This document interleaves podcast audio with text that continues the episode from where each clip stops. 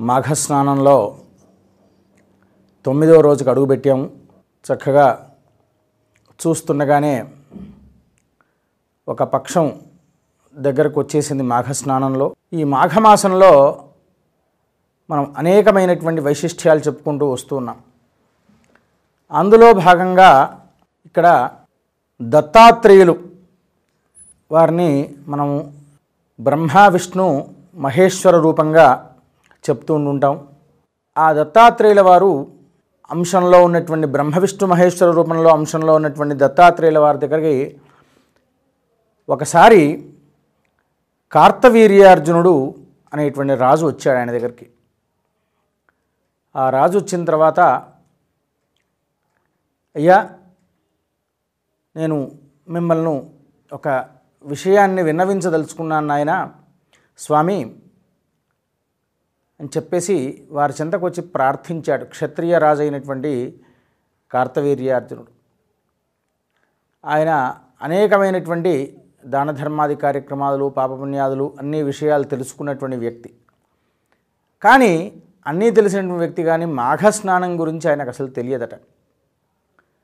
అయ్యా మాఘస్నానం గురించి నాకు కొన్ని విషయాలు తెలియజేయండి అయ్యా అని చెప్పాడు. మాఘమాసంలో స్నానమాచరించడం వల్ల అనేక పాపాలు పరిహారమవుతాయి నాయన. కనుకనే మాఘస్నానంలో మనము ఒక్కొక్క విధంగా స్నానం గంగా స్నానం ఆచరించుకోవడం లేదా ఇంట్లోనే నదిగా భావించి ఆచరించుకోవడం ఆ పిదప ఆ గంగా స్నానంలోనే మనము ఆ తీరంలోనే తపస్సు చేసుకుంటే మరీ ఫలితం వస్తుంది. విశేషించి దానం చేసుకోవాలి అని చెప్పారు. ఆ మాట చెబుతూ చెప్తూ ఓ వృత్తాంతం చెప్పారట. పూర్వము ఒక వైశ్యవరేణ్యునికి ఇద్దరు కుమారులు ఉండేటువంటి వారు ఆయన కుమారులు ఇరువురు కూడాను తండ్రి సంపాదించినటువంటి సంపాదనను కూర్చున్న చోటనే డబ్బును కరగవేయడం అంటే ఏ విధమైన సంపాదన చేయకుండా ఆ తండ్రి సంపాదించినటువంటి సంపాదననే వాళ్ళు వృధా చేస్తూ ఉంటూ ఉంటారు. అందుకనే చెప్తుంటాం చూడండి. కూర్చొని తింటూ ఉంటుంటే కొండలు గుట్టలైనా కరిగిపోతూ ఉంటాయని చెప్తుంటాం మనం. పెద్దవాళ్ళు చెప్తుంటారు. అలా వీళ్ళిద్దరూ చక్కగా జలసాలు చేస్తూ తిరుగుతూ ఉంటూ ఉండేవాడు తండ్రి మాటను అసలు పట్టించుకునేవాళ్ళు కాదు. సరే పాపం ఆయన చాలా బాధపడిపోతూ ఉంటూ ఉండేవాడు. ఇలా అనేక రకాలైనటువంటి పాపకర్మలు కూడా చేసేవారు. వచ్చిన ద్రవ్యాన్నంతా కూడా ఒక చక్కని కార్యక్రమం కూడా చేయకుండా మిత్రులతో తిరగడం స్త్రీ సా స్త్రీ సాంగత్యం ఇలా చేస్తూ ఉండేవారు. ఇద్దరికి కూడా పెళ్ళిళ్ళు అవ్వలేదు. ఇలా చేస్తూ ఉంటుండగానే ఒకసారి వీరి పాపం అనేటువంటిది పండి ఒకరేమో నదిలో పడి చనిపోవడం ఒకరేమో పాము గరిచి చనిపోయారు. ఇలా చనిపోయేపాటికి తండ్రి చాలా బాధపడ్డాడు. చూస్తుండగానే పుత్రశోకం చూసా చూడాల్సినటువంటి పరిస్థితి ఏర్పడ్డదని. సరే ఇలా సంభవిస్తూ ముందుకు సాగుతూ సాగుతూ ఉంటుండగా వాళ్ళిద్దరికీ కూడాను పైకి వెళ్ళిన తర్వాత చిత్రగుప్తుల వారు తీసి చూశారు. వీళ్ళిద్దరిలో చేసినటువంటి పాపం ఏమిటి పుణ్యం ఏమిటి అంటే తమ్ముణ్ణి ఏం చేశాడట? అయ్యా వీళ్ళ అన్నయ్యను నీవు నరకానికి తీసుకెళ్ళండి ఇదని మాత్రం స్వర్గానికి తీసుకెళ్ళండి అన్నారట. అదేమిటి? మా అన్నయ్య ఎన్ని తప్పులు చేశాడు నేను కూడా అన్ని తప్పులు చేశాను.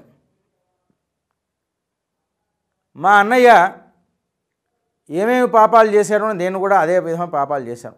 ఆయన అనేక విధమైనటువంటి స్త్రీ సాంగత్యం చేసేవాడు నేను అదే విధంగా చేసేవాడిని. ఎవరికి దానము ధర్మం అంటూ మేమేం చేయలేదు. అంటే అప్పుడు మరలా చిత్రగుప్తునికి అనుమానం కలిగి ఒకసారి బాగా అవలోకించాడట. అవలోకించేసి చూశాడు.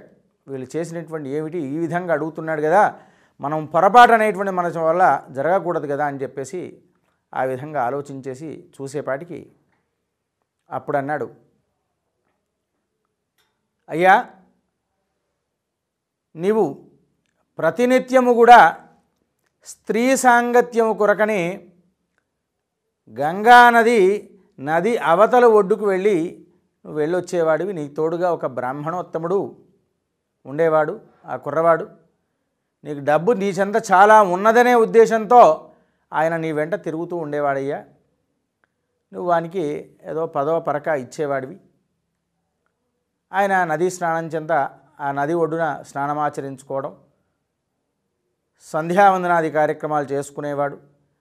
నీ వెంట ఇద్దరు ఈదుతూ వెళ్ళేసి నది అవతల ఒడ్డున వెళ్ళి మీ కార్యక్రమం ముగించుకొని వచ్చేవాళ్ళు ఇట్లా. అలా వెళ్ళినప్పుడు నీవు నదిలో నుంచి వెళుతూ ఉన్నప్పుడు ఈదుతూ వెళుతున్నప్పుడు ఆ గంగాజలం అనేటువంటిది నీ తలపై పడడం వల్ల. అంతేకాకుండా ఈ బ్రాహ్మణోత్తమునకు నువ్వు నీ వెంటవ తిరుగుతున్నందుకు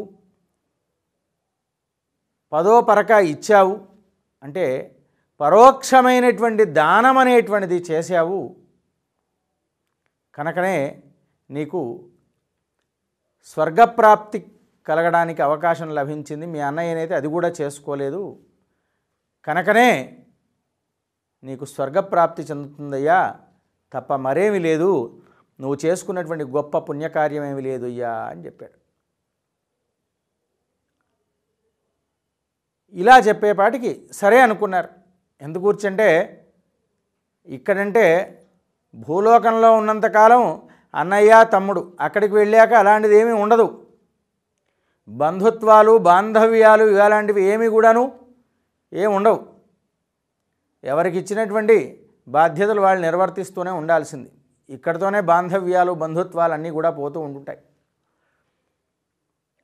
అలా వారు చేసుకున్నటువంటి పాపకర్మం వల్ల అంటే చూడండి పరోక్షంగా నిత్యము నది దాటుతూ ఉండడం వల్ల ఈదుతూ దాటుతూ ఉండడం వల్ల ఆ గంగాజల నీ జలం అనేటువంటిది తలపై పడడం వల్ల వాని యొక్క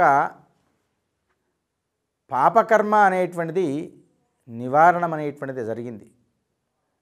అంటే ఇక్కడ చెప్పదలుచుకున్నటువంటి విషయం ఏమిటంటే ప్రత్యక్షంగా కానీ పరోక్షంగా కానీ చేసినటువంటి పుణ్యం అనేటువంటిది ఎల్లప్పుడూ మన వెంటే వస్తూ ఉంటుంది. నాయన అనే విషయాన్ని అప్పుడు కార్తవీర్యార్జునకు గంగా స్నానం వల్ల ఇన్ని ఫలితాలు వస్తాయి కనుక మాఘ స్నానం ఆచరించుకోవడం వల్ల సర్వవిధ పా పాపాలనేటువంటి తొలగిపోతాయి నాయన. కనుక ఈ మాఘ స్నానం ఆచరించు నీవు చాలా గొప్పవాడివి రాజువు. కనుక నీ రాజ్యంలో కూడా ప్రజలందరికీ కూడా ఇలాంటివి చక్కని విషయాలు తెలియజేస్తే వారందరూ కూడా సుభిక్షంగా ఉండటానికి అవకాశం ఉంటుందయ్యా అంటే అప్పుడు రాజుగారు సరే అని చెప్పేసి విన్నారు.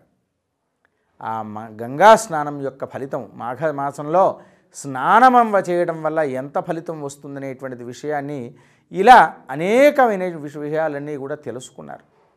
తెలుసుకున్న తర్వాత అప్పుడు తాను స్వయంగా ఆచరించడం మొదలుపెట్టారు. ఇలా ఆచరిస్తూ ఆచరిస్తూ అనేకానేకమైనటువంటి గంగా నదుల్లో మనము స్నానమాచరించడం వల్ల తప్పకుండా మంచి ఫలితం అనేటువంటిది వస్తుంది అనే ఉద్దేశంతో ఎప్పుడైనా నదీ స్నానం వల్ల ఎంత ఫలితం అనేటువంటిది వస్తుందనేటువంటిది చూడండి. అందుకూర్చే మానవ జన్మ ఎత్తిన తర్వాత ధర్మార్థ కామమోక్ష చతుర్విధ ఫల పురుషార్థాలు అనేటువంటివి పొందాలి ఎందుకుంటారయ్యా అంటే ఇందుకే కారణం. అంటే వారు చూసి చేసుకున్నటువంటి పాప అనేటువంటివి మన వెంటనే వస్తూ ఉంటాయి. అందుకే ఎన్నో జన్మల పుణ్యం చేసుకుంటే కానీ మానవ జన్మ అనేటువంటిది రాదు. అలాంటి మానవ జన్మ అనేటువంటిది ఎత్తాం అలాంటి మానవ జన్మ ఎత్తిన తర్వాత అందులో ఉత్తమ వంశంలో పుట్టి ఐశ్వర్యవంతులైనటువంటి కారణంగా దాన్ని తల్లిదండ్రులకు చక్కని పేరు ప్రతిష్టలు తెచ్చే విధంగా ఉండాలి. అందుకే బద్దిన గారు చెప్పారు పుత్రోత్సాహము తండ్రికి పుత్రుడు జన్మించినప్పుడే పుట్టదు జనులా పుత్రుని కనుగొని పొగడగా పుత్రోత్సాహమునే పొందుర సుమతి అన్నారు. తండ్రికి కుమారుడు పుట్టగానే ఆనందపడట ఆ కుమారుడి నలుగురు అనేక విధాలుగా చక్కని కుమారుడు జన్మించాడయ్యా ఫలానా రామయ్య గారికి అని చెప్తుంటారు కదా. అలా చెప్పినప్పుడే ఆ వాదాని యొక్క కీర్తి ప్రతిష్టలు పొంది విని ఆ తండ్రి ఆనందపడతాడట. అయ్యా నీ కుమారుడు జన్మించాడు ఎంత పచ్చి దొంగ పుట్టాడయ్యా అని తండ్రి ముందు అన్నారనుకోండి ఎంత బాధపడిపోతుంటాడు అలా ఎప్పుడైనా కానీ తండ్రి తన కుమారుడు జన్మించగానే అతని కీర్తి ప్రతిష్టలను తెలుసుకున్న తర్వాతే ఆనందపడతాడట. అట్లాంటిది మీరు ఒక్క మంచి పని కూడా చేయలేనటువంటి ఆ కుమారులు పరోక్షంగా చేసుకున్నటువంటి అందులో ఒకడు చేసుకున్నటువంటి పుణ్య ఫలితం వల్ల ఒకరికి స్వర్గప్రాప్తి కలగడం అనేటువంటిది అదృష్టకరం. అందుగుర్చే మానవ జీవితం ఎత్తిన తర్వాత దానము ధర్మము అనేటువంటివి నదీ స్నానము ఇవన్నీ కూడాను ఆచరించుకోవాలి బ్రాహ్మణ భోజనం అనేటువంటిది చేస్తారు దానానం ఉత్తమం దానం అన్నదానం ప్రయత్నమే అన్నారు. అన్నదానం అనేటువంటి చాలా ప్రధానమైనటువంటిది. అందుగుర్చే ఇలాంటివన్నీ కూడాను మంచి పనులు చేయడం వల్ల మనము తెలియక చేసినటువంటి చెడుల పనులన్నీ కూడాను పాపహరిహారం పా పరిహారం అనేటువంటి జరుగుతుంటుంది. ఆ పరిహారమే ఇలాంటి నదీ స్నానాల వల్ల జరుగుతుందాయన అనేటువంటి విషయాన్ని కార్తవీర్యార్జునుడికి చెప్పిన తర్వాత అప్పుడు ఆయన తన రాజ్యంలో అనేక మంచి విషయాలను చేయించడం మొదలుపెట్టాడు.